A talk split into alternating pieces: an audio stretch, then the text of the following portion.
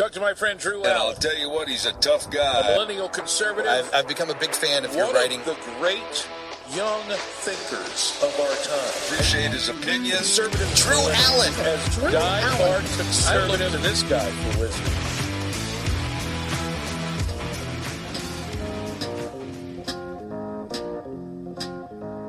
Welcome to the Drew Allen Show. This is Drew Allen, your millennial minister of truth, as always, reliably honest. Well, over the weekend we had what? We had another mass shooting. Surprise! Was anybody surprised by the response from the left? I mean, the, the histrionics every single time. I'm talking about what happened in Allen, Texas. I'm sure you heard about it. Uh, the son of a couple of illegal immigrants. That's a fact. They needed translators, the parents, that is, when they had a press conference finally. They didn't speak enough English to answer questions. But anyway, this lunatic, this madman, showed up at a mall in Allen, Texas, and he killed eight people, and there were others that were injured. And he used apparently an AR 15 style rifle. But, you know, even before any information was known, except that there was a mass shooting, the left gave its predictable parroting, parroted talking points. Every single time it's this way. And I've got to tell you, I, I mean, this was horrific. I, want to make, I'm talking about two different things here. What the point I want to make is that the left has lost the gun debate. I, I know it's irritating. I know if you're like me, I am so sick and tired. Honestly, I am. I can't take it anymore. I am sick of the left exploiting the deaths of children or any innocent Americans for their gun agenda. They don't have any facts. They don't have any evidence. They don't have any anything to base all of their demands on, but it doesn't matter. It doesn't matter. A mass shooting happened. And so the Democrats, it's the effing guns. Every single time, it's the effing guns. And they were they were calling for their bans. They were they were virtue signaling. And I want to be I want to be clear. The left, the Democrats, they don't have a problem with dead people. They don't have a problem with murder. They don't have a problem even with gun deaths. You know what they have a problem with? It's guns. That's it. If they cared about lives, they would have the same response to 100,000 dead Americans from fentanyl overdoses annually now. If they really cared about dead Americans, they would care about stabbings.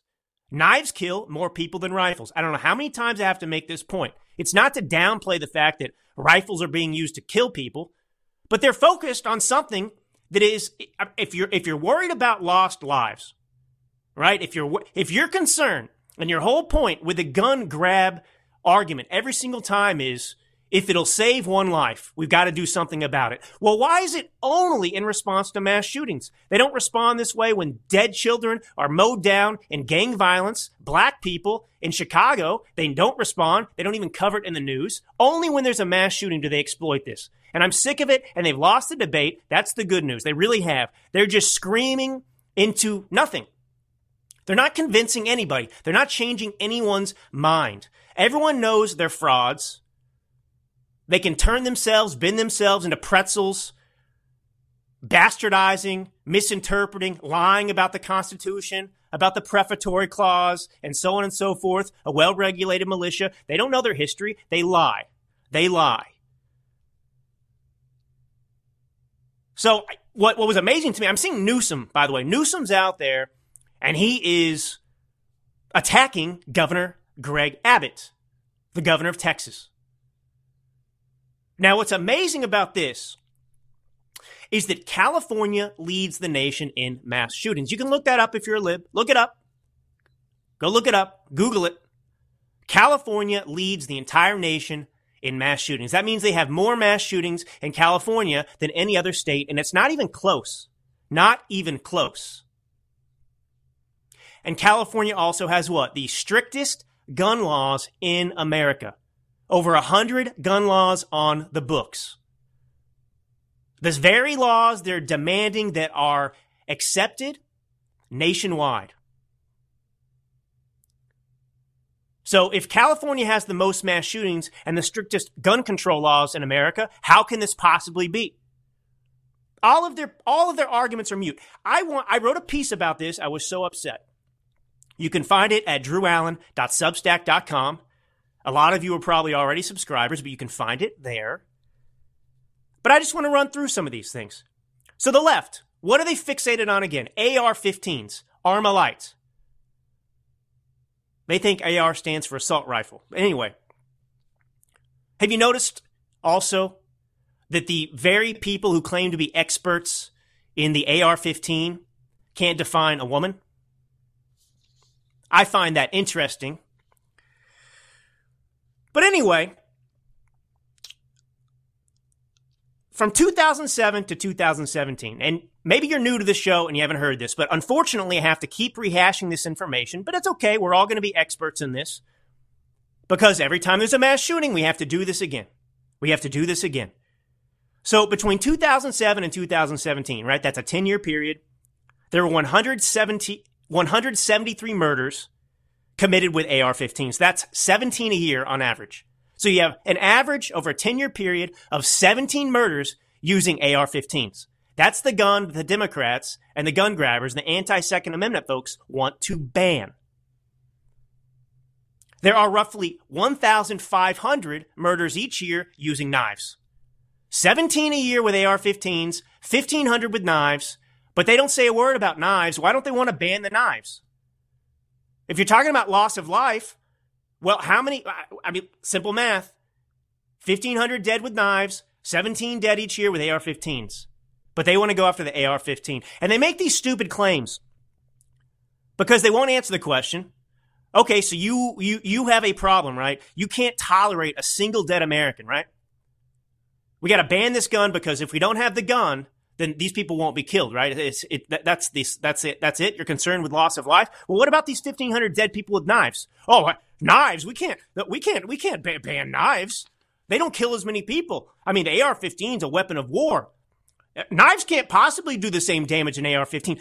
I did something,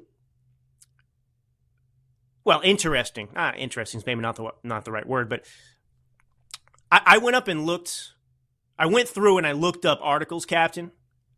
As soon as this this news hit over the weekend about the knife stuff, and there is example after example after example of mass knifings.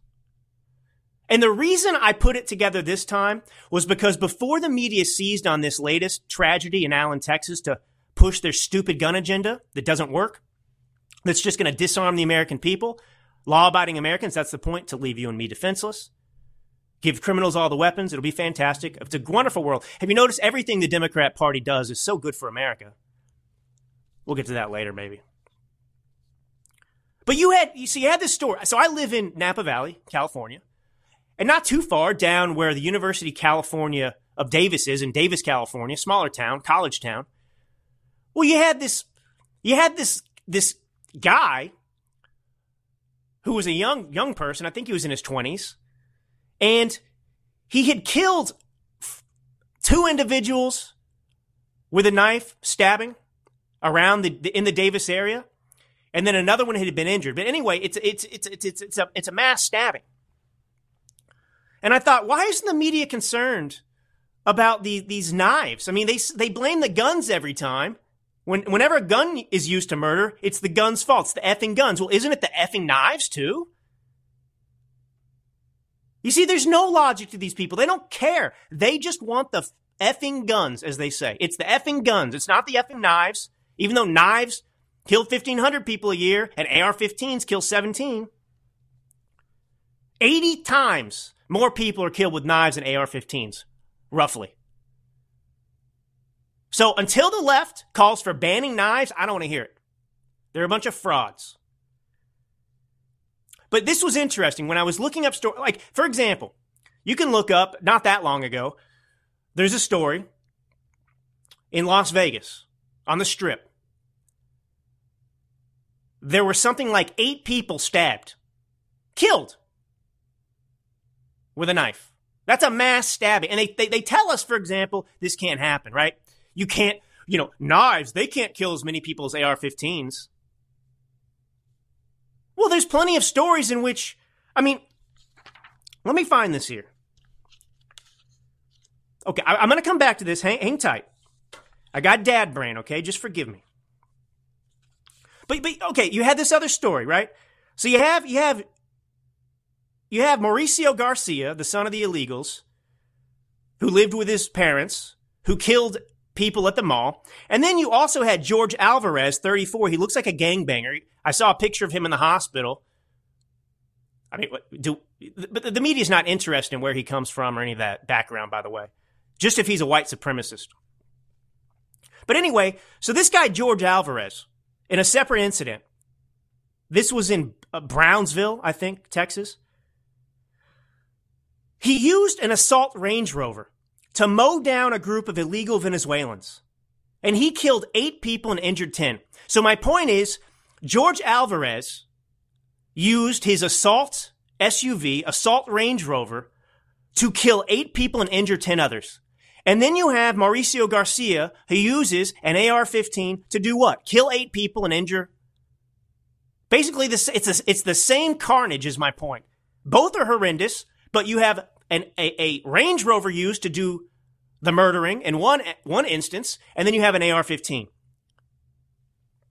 They don't care about loss of life. It's just geared towards getting the guns. So all we hear about from the left, right? Every single day, Captain, you start the clock for me? All we hear from the left every time this happens, right? E- even people, you know, we, we, we, we transmit this to the rest of the world. The whole world thinks that America is a uniquely violent and dangerous place because we have guns and a Second Amendment, and that is the reason we have all these murders. Here's a very interesting stat that I would recommend you keep in your brain and use when you have conversations with these abject morons on the left. This year, in England and Wales, there were 282 murders with knives just between January and March.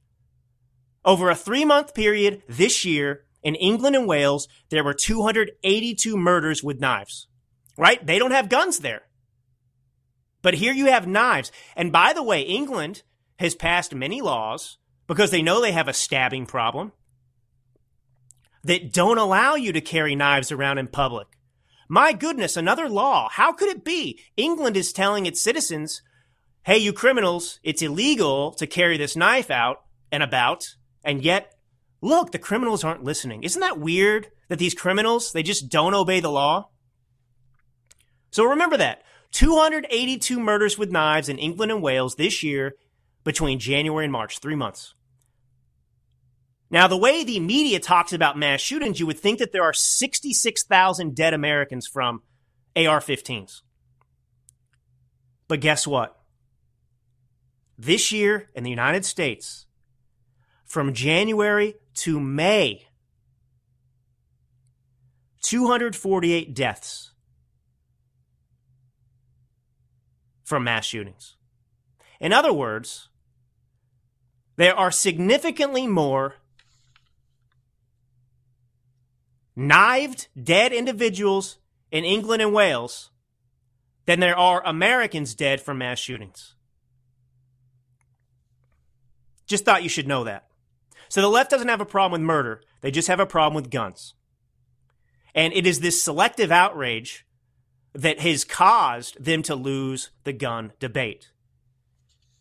And it's so stupid. You know what they just did in Texas? They're, they're, celebrating this in the media, and they're really trying to feign like they have some kind of momentum, to feign like they have popular support. And by the way, if 100% of Americans wanted to get rid of the Second Amendment, or if 100% of Americans agreed with these anti Second Amendment unconstitutional policies they want to pass and laws, I don't care. There's a constitution still.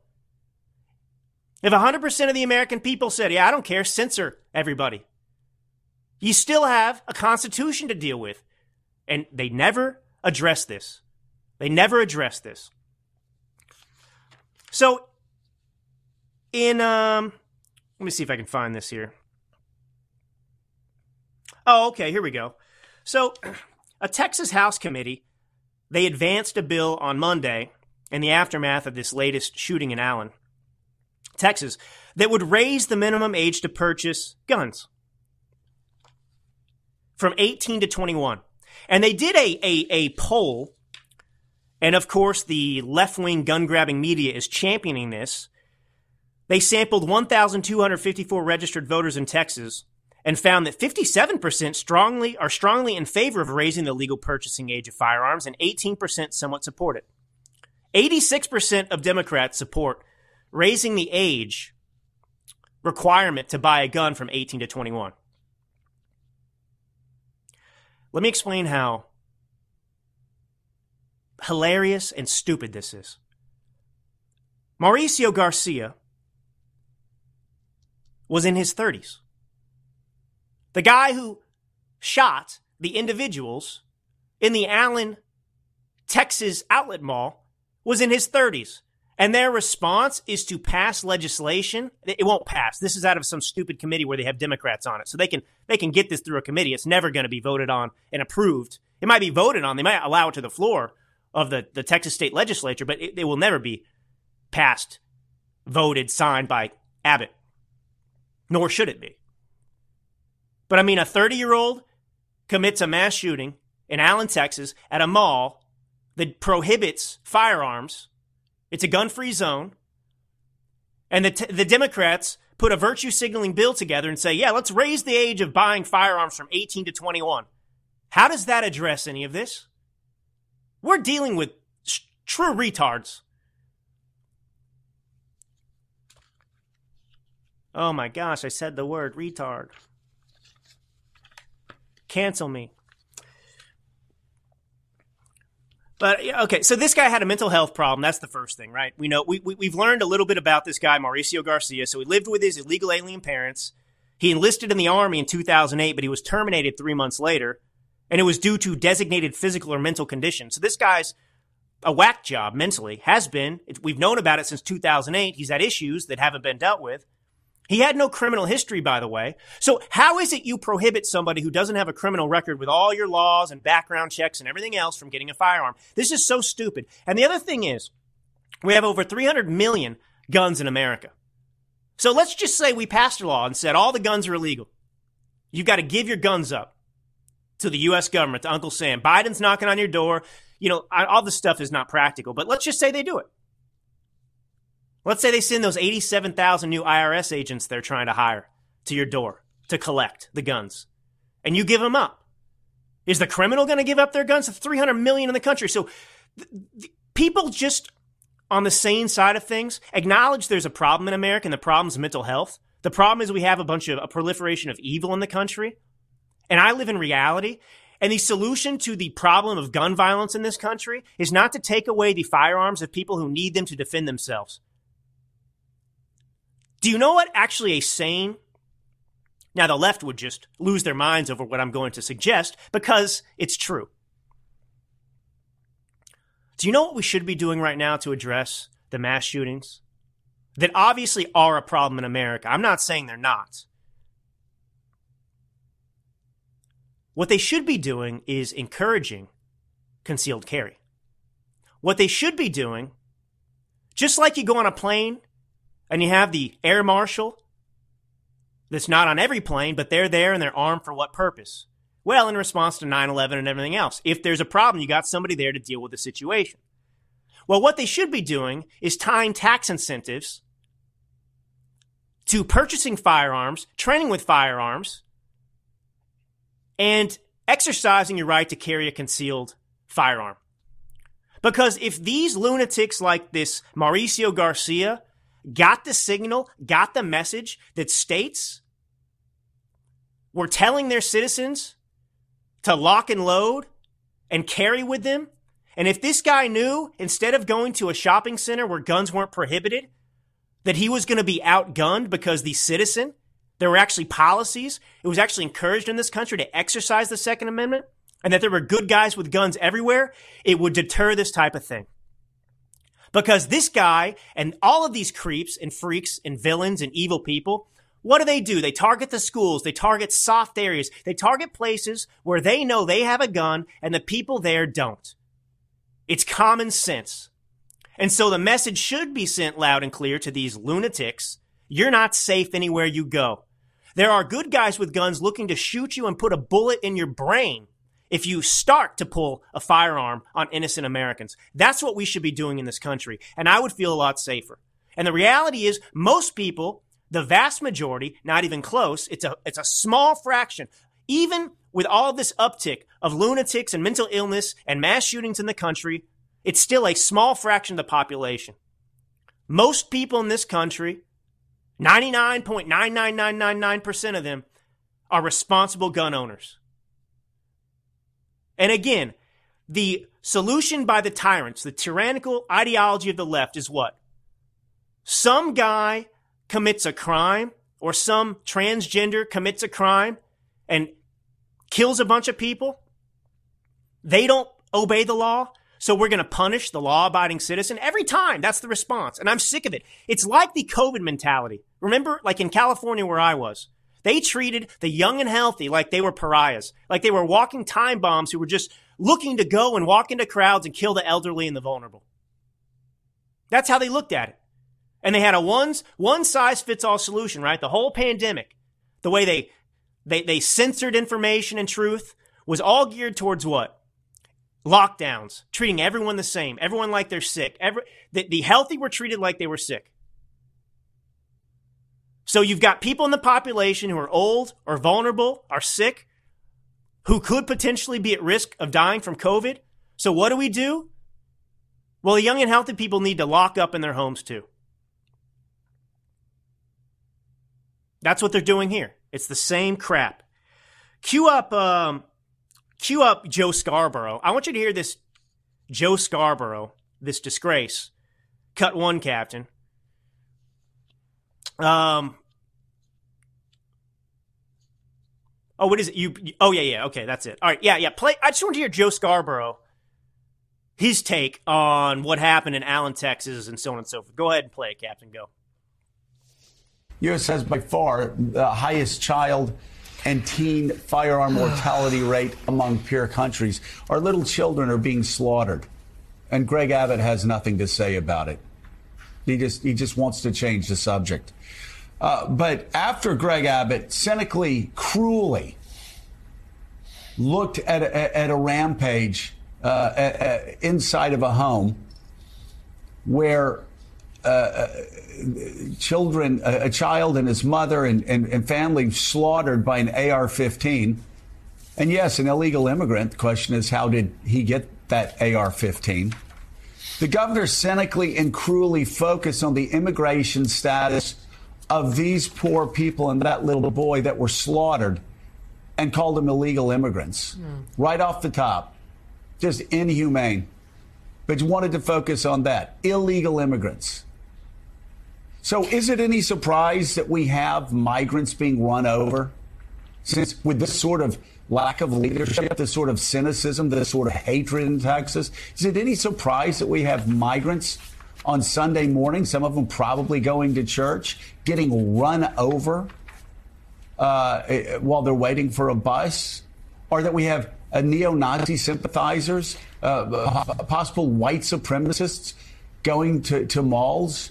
to gun down other people? I mean, this is, there is a sickness in the state of Texas, and that sickness starts at the very top with Greg Abbott, who refuses to protect little children in the state of Texas, whether it's at school or whether it's at church or whether it's at shopping malls or even inside their own homes. Joe Scarborough is a reprehensible, disgusting human being. They want to blame Abbott for this. Who is it that's disgusting here? Joe Scarborough, who says essentially Abbott has blood on his hands. And I just told you California leads the nation in mass shootings. He doesn't say this about Newsom when a mass shooting takes place, does he? Despite having the strictest gun laws in America?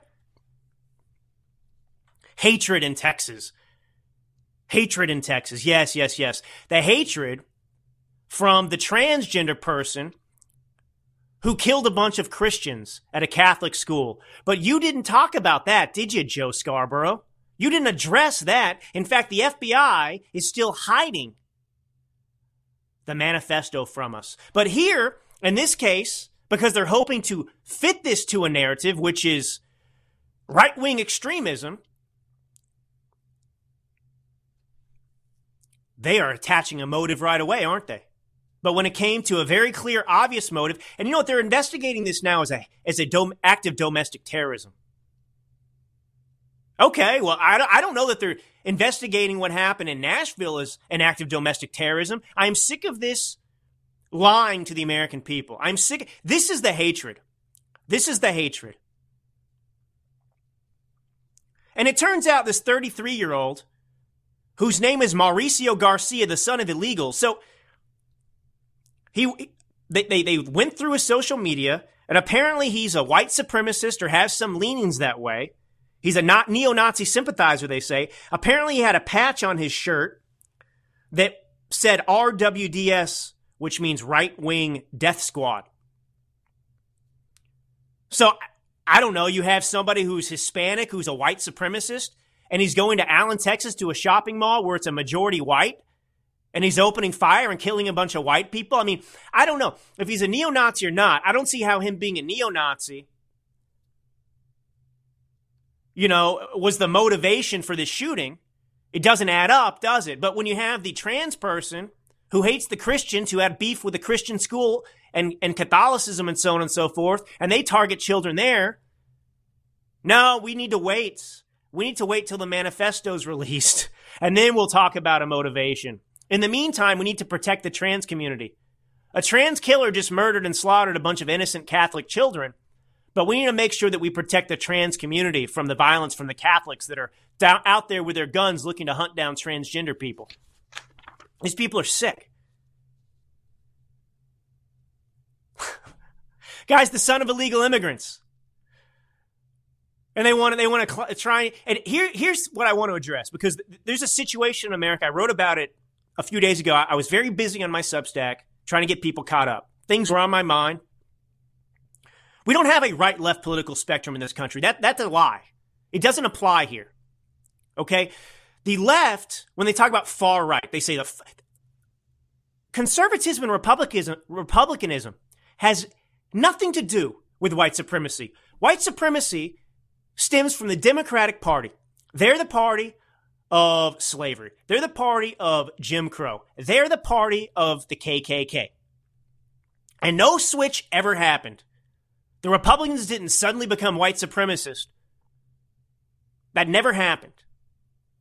And so, what they try to do here is act like white supremacy and neo Nazism has a place in the Republican Party. It doesn't. We've never espoused it. We can, we've always condemned it. Our party's always been on the right side of the race issue. And these people are inventing things with their left and right political spectrum talk to try and tie something that historically would be referred to as far right, which would be Nazism, and tie it to constitutionalism, what they label the far right in America. And they're not the same thing. The left always screws around with the language to confuse people and lie. You either support the Constitution in this country, and that's a wall. Anything from there deviates, and you can only go left. And I want to be clear about something. Socialism is the root of both communism and fascism. In fact, the founder of fascism in Italy said that fascism was socialism. The same thing with Karl Marx and Marxism, communism, and socialism. Socialism is the root of both communism and Marx, communism and fascism. And the reason I point that out is because it's the same thing. And yet, in the vernacular, people refer to communism as far left and they refer to fascism as far right ideologies.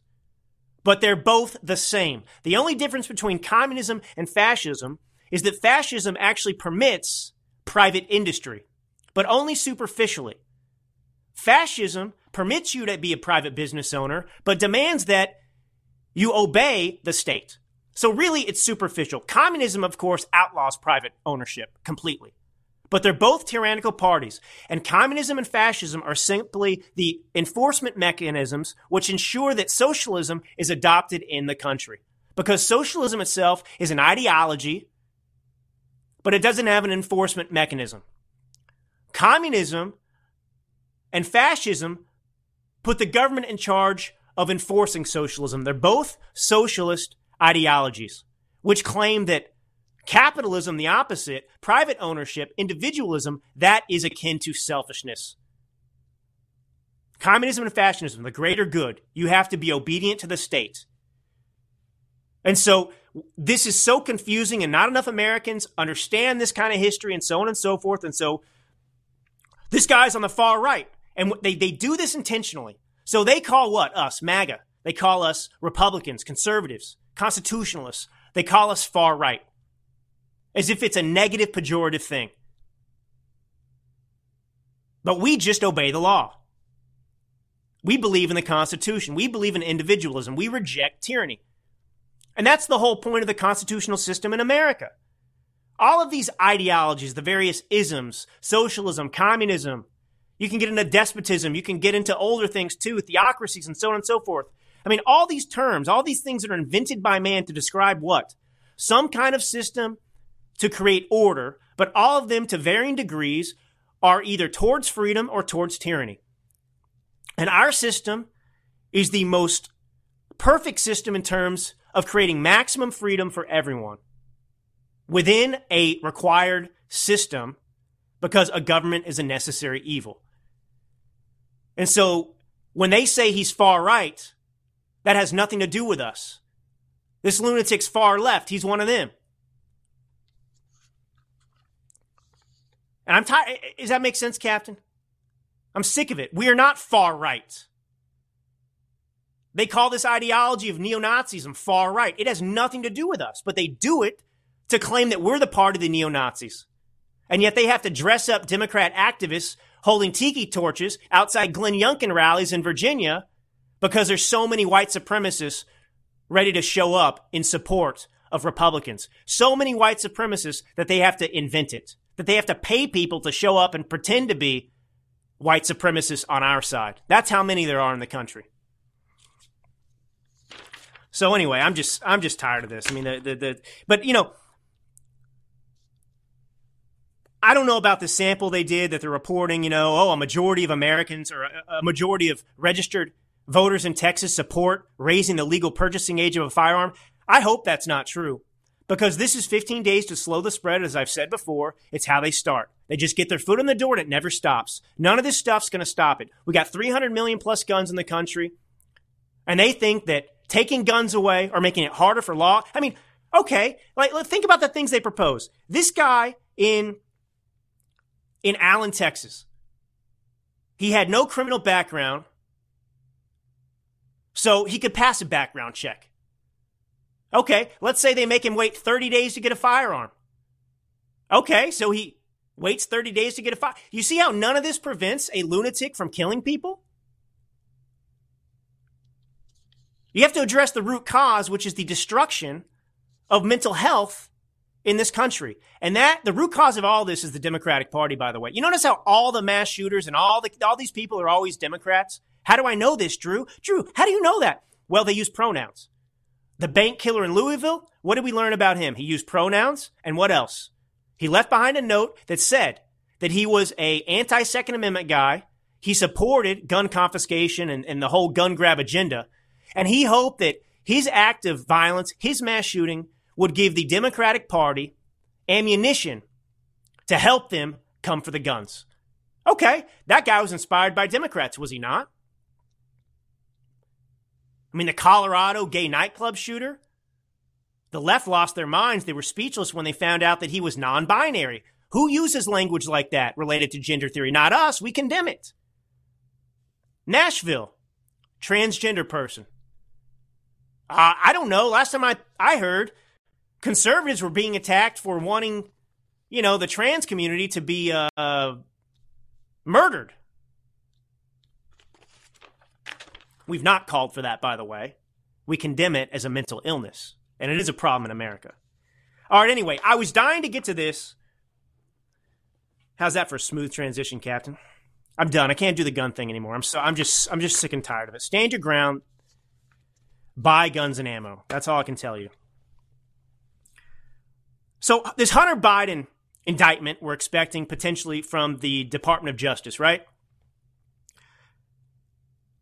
And this goes back to various obvious crimes that Hunter Biden's committed in addition to the crack cocaine. But, you know, on one form in which he applied for a gun, he lied. It asked him if he was currently addicted to a substance or doing illegal substances, and he said no. That's a felony. Uh, he's also had tax issues as well. A couple of things.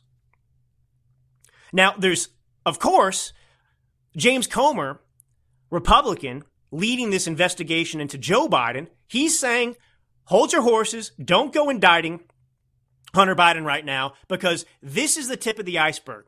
This is nothing. We've got proof that shows that Joe Biden was engaged in bribery. We've got the receipts.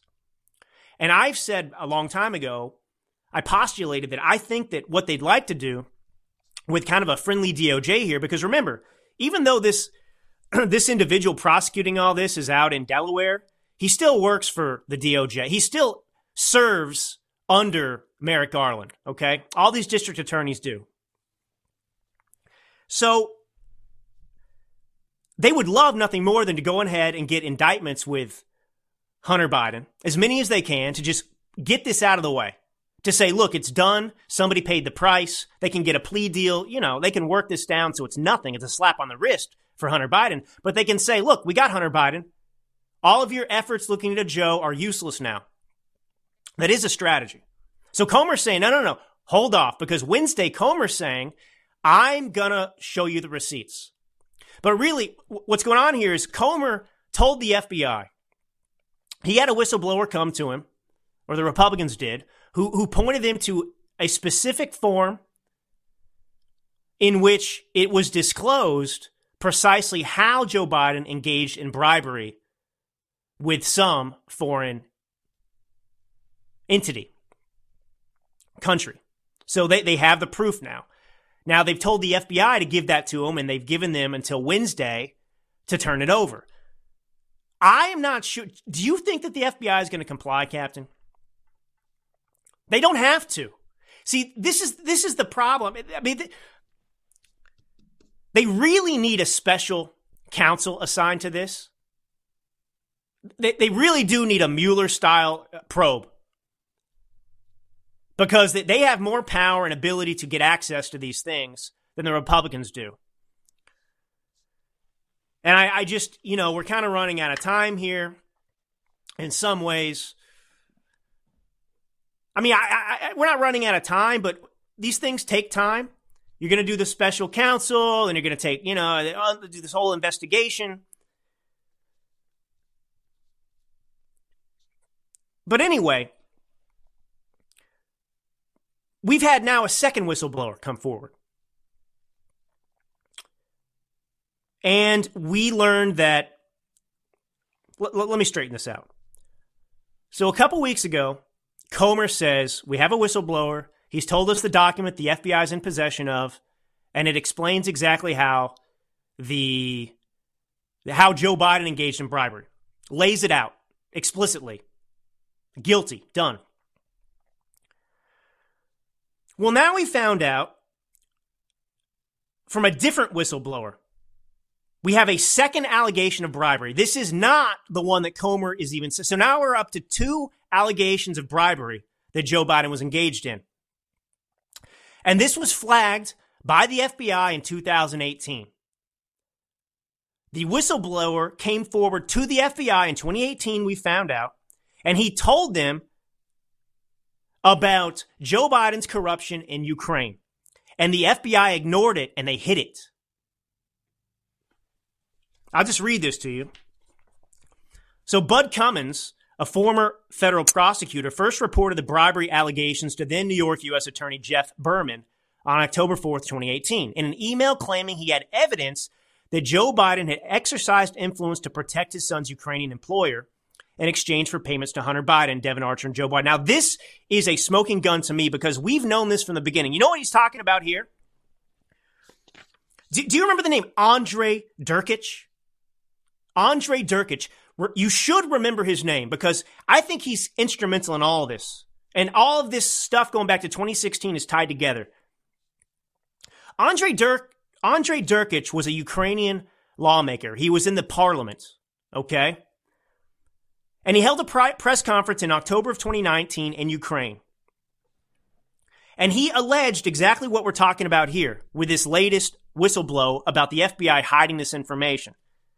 Now, he gave a press conference and he said that he could prove that Joe Biden took $900,000 in exchange for interfering, intervening in Ukraine and having that prosecutor looking into Burisma where Hunter Biden worked, getting him fired.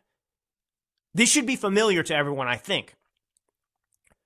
We, we have the phone call. Remember? Joe Biden went before the uh, Security Council or whatever, I think it was 2018, after he'd left office, and he bragged about having a conversation with the Ukrainian president at the time, Poroshenko, and telling Poroshenko, if you don't fire this special prosecutor, his name was Shokin, was his last name. If you don't fire this guy who's looking into Burisma, I'm going to withhold one billion in aid to you as a quid pro quo. Was the very thing they were trying to accuse Trump of doing.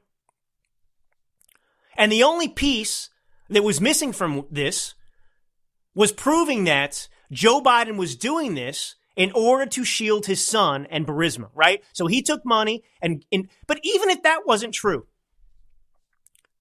just imagine Joe Biden is calling the Ukrainian president and asking them to fire a prosecutor who is looking into Burisma for corruption. And Burisma was corrupt. We knew about it. The head of the company was already being investigated by uh, the United Kingdom, for example, for extortion and all these different crimes. So, all of this goes back to Burisma. All of it goes back to Ukraine.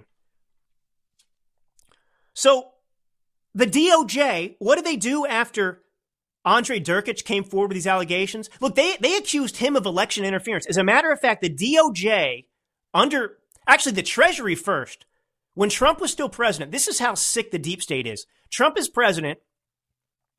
We find out in 2019 from Derkich, the Ukrainian member of parliament, that Joe Biden was engaged in a bribery scheme.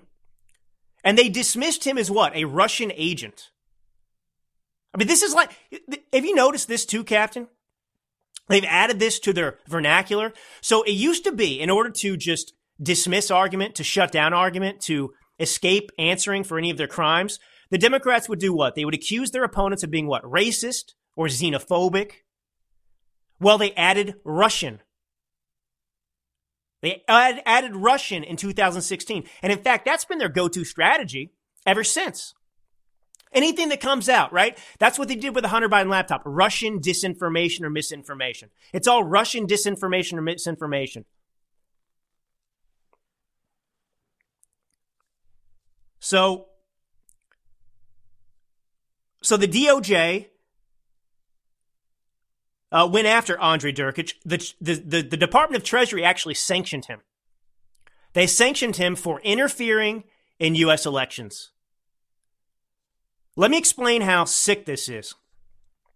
You have somebody in Ukraine who's a member of parliament who in 2019 blows the whistle and he released audio. He released the audio of Poroshenko on the phone with Joe Biden and it's explicitly said on the phone call, just what Joe Biden admitted himself later. Him saying, I'm not going to give you a billion if you don't fire Shokin. I need this done. And think about this. You have Andre Derkich, who's worried about worldwide corruption.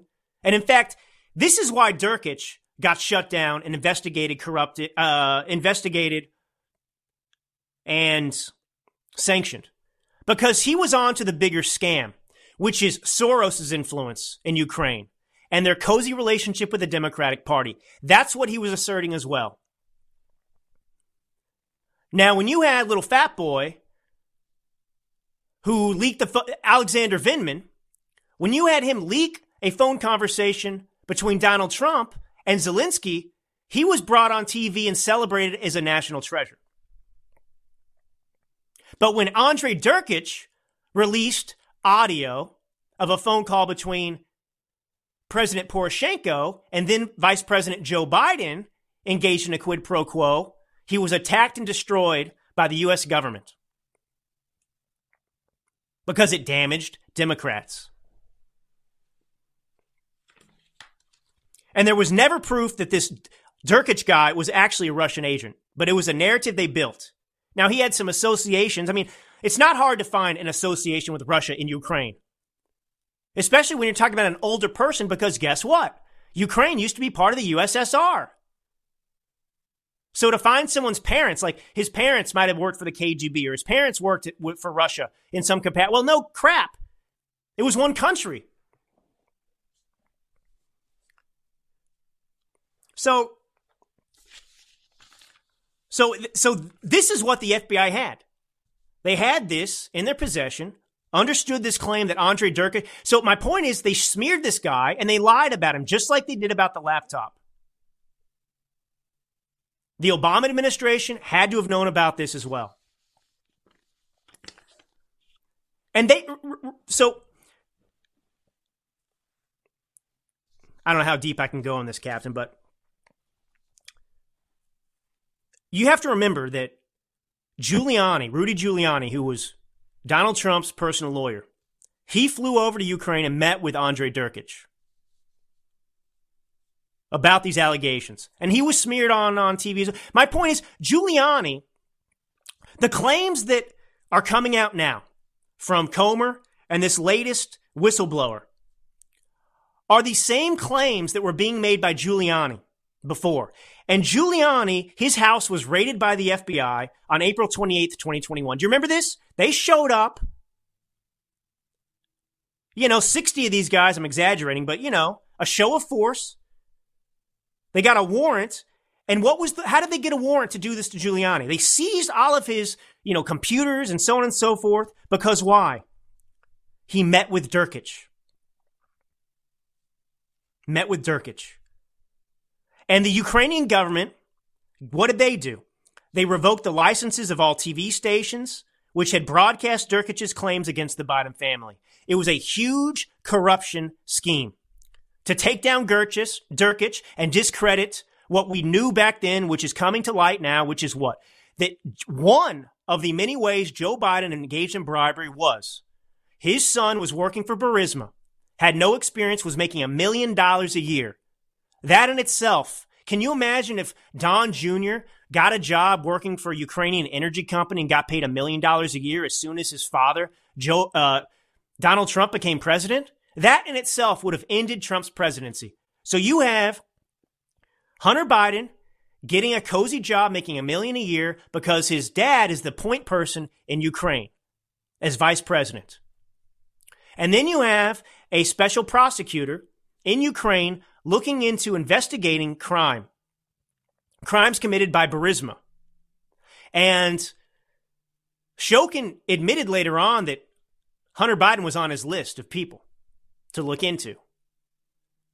And so while this is happening, lo and behold, you have Joe Biden call President Poroshenko and say, if you don't fire this prosecutor in this investigation into Burisma, where my son happens to be employed, I'm going to withhold a billion dollars from you.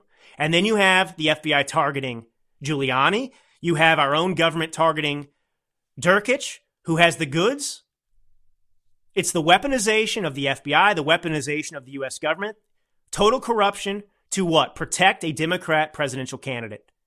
It's the Democrats who always, always, always interfered in elections, period.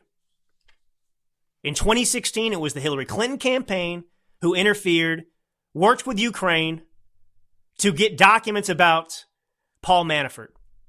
And what Paul Manafort did is not as bad as what Joe Biden's done.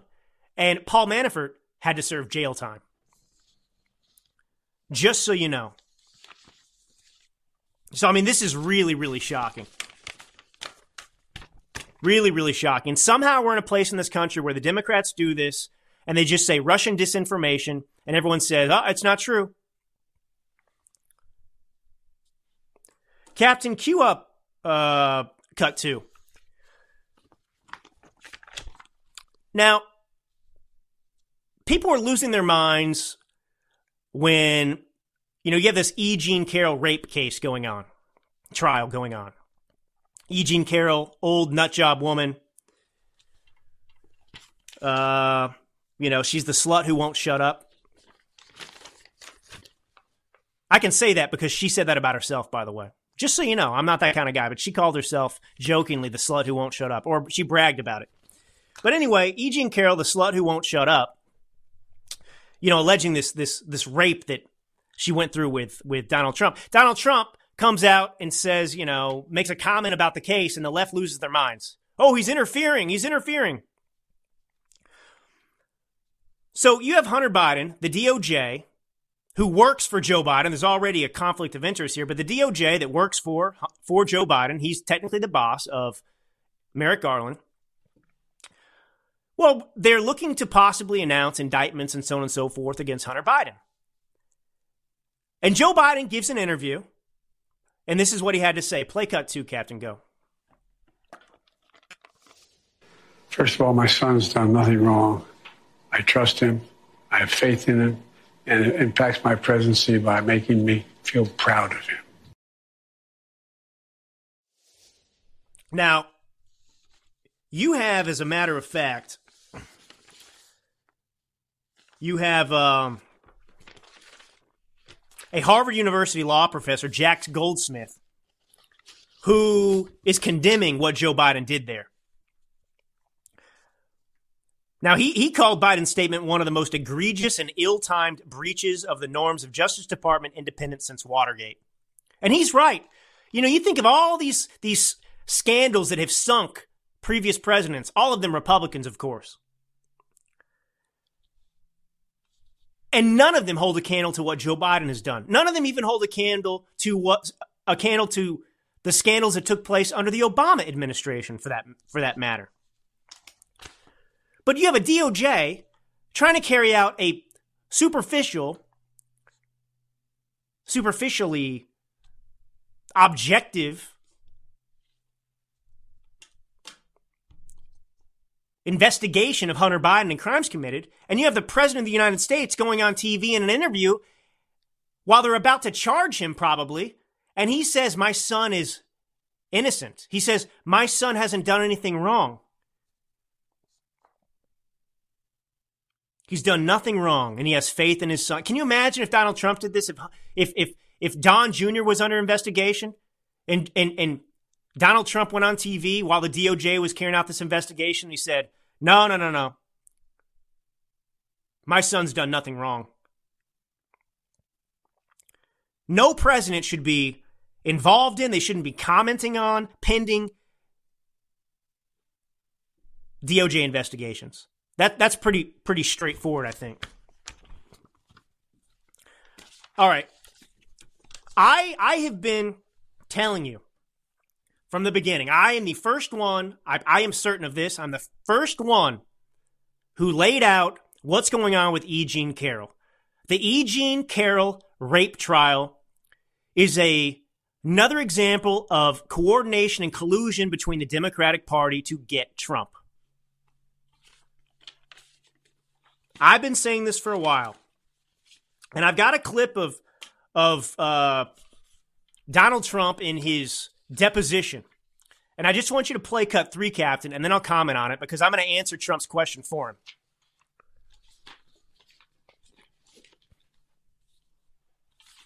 All right, play it. Statement from President Donald J. Trump. Regarding the quote story unquote by E. Jean Carroll claiming she once encountered me at Bergdorf Goodman 23 years ago, I've never met this person in my life. She is trying to sell a new book that should indicate her motivation. It should be sold in the fiction section. Shame on those who make up false stories of assault to try to get publicity for themselves or sell a book or carry out a political agenda, like Julie Swetnick, who falsely accused Justice Brett Kavanaugh. It's just as bad for people to believe it, particularly when there is zero evidence. Worse still for a dying publication to try to prop itself up by peddling fake news. It's an epidemic. Ms. Carroll and New York Magazine, colon, no pictures, no surveillance, no videos, no reports, no sales attendants around, question mark, question mark. I would like to thank Bergdorf Goodman for confirming they have no video footage of any such incident because it never happened. False accusations diminish the severity of real assault. All should condemn false accusations and, actual, and any actual assault in the strongest possible terms. If anyone has information that the Democratic Party is working with Ms. Carroll or New York Magazine, please notify us as soon as possible. The world should know what's really going on. It's a disgrace, and people should pay dearly for such false accusations. See, that, that's what you have in front of you? Yeah. So they're quoting Donald Trump, and everything he said there is true. E. Jean Carroll is a con artist. The Me Too movement happened, and she's always been a lunatic. She's always had a screw loose. She's not well mentally. That much is very, very clear. A woman who called rape sexy. A woman who said she wouldn't actually bring charges against Trump at one point because her rape wasn't that bad. It was a three minute rape. And it would be shameful to do that when other women in this country have really had non sexy rapes. So the Me Too movement happens, and what does E. Jean Carroll think to do?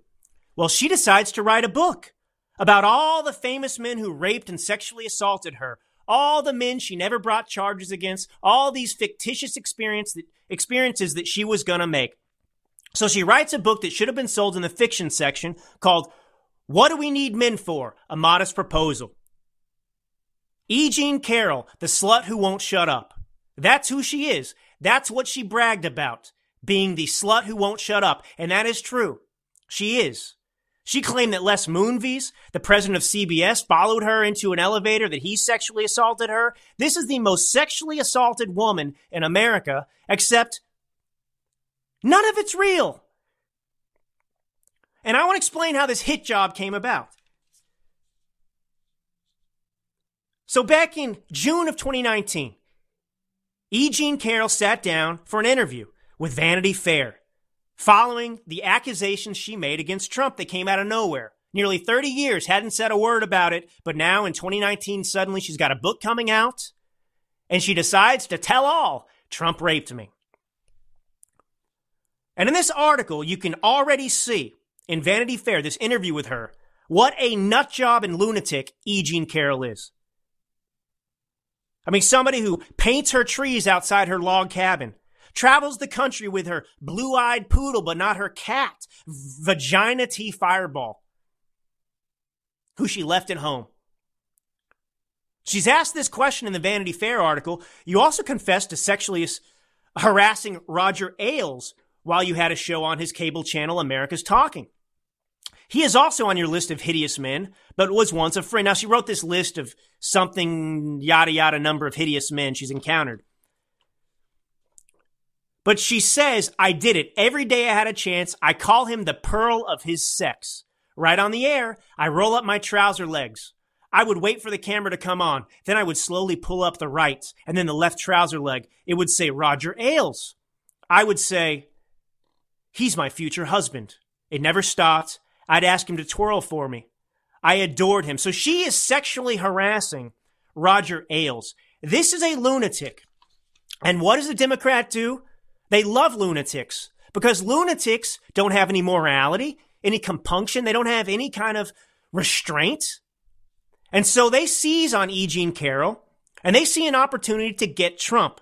So what happens in May of 2022?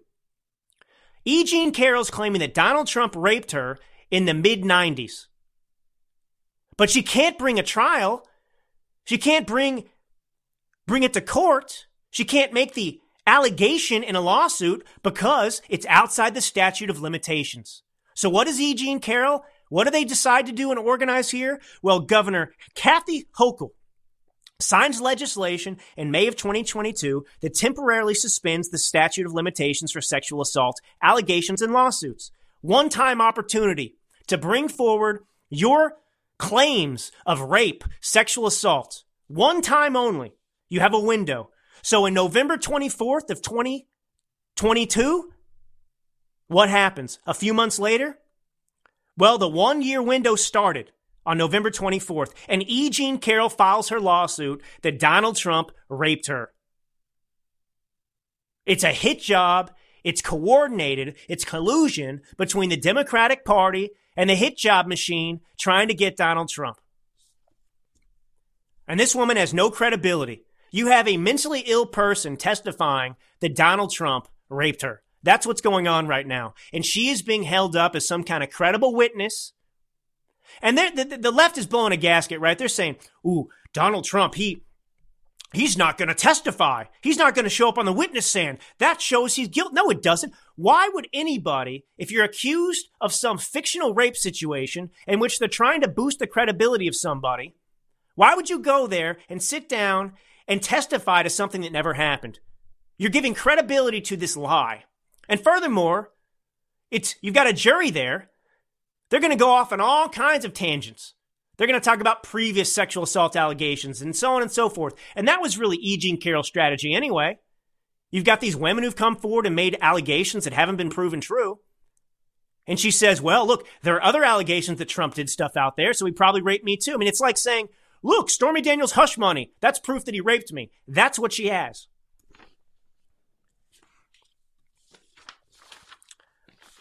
But anyway, I got some good news here too. We have the first, well, I call it left wing poll here that shows that Trump is uh, he has got a clear lead on Joe Biden heading into 2024. According to this ABC Washington Post poll, the poll shows 49% of respondents said they would definitely or probably vote for Trump against Biden or at least they lean towards voting for Trump, whereas Biden, in such a scenario, nets 42%. Now, this poll was conducted from April 28th to May 3rd, surveyed 1,006 American adults, and it has a margin of error of 3.5%. So that means that Trump's seven point lead is double the margin of error. And this is the first establishment media survey that shows Trump as a favorite for the White House from either party. I think that's huge. I I I wouldn't dismiss this poll. I know polls are tough because we tend to like the ones that tell us what we want to hear. But I, I just, if we are a sane country at all, there is no way, given what's going on, given all of these allegations against Joe Biden, all of these whistleblowers coming forward, there's no way he can survive. There's just no way. No way. Anyway, all right. So I meant to tell you in the beginning, Captain's like probably wanted to reach through this uh, screen and wring my neck for the past hour. Um, you know, you can watch this show on video. It is available streaming. Lot, some of you listen on the podcast. That's fine. Right America Media.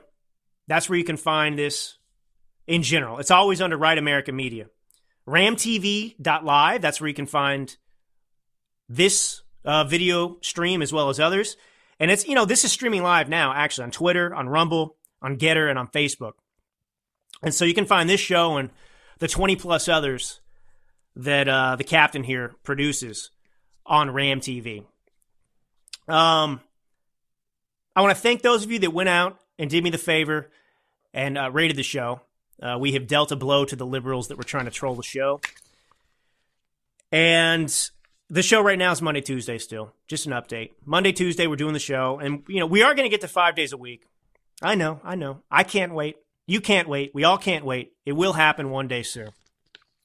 But uh, this is Drew Allen. I want to thank you for being with me again today. God bless you all.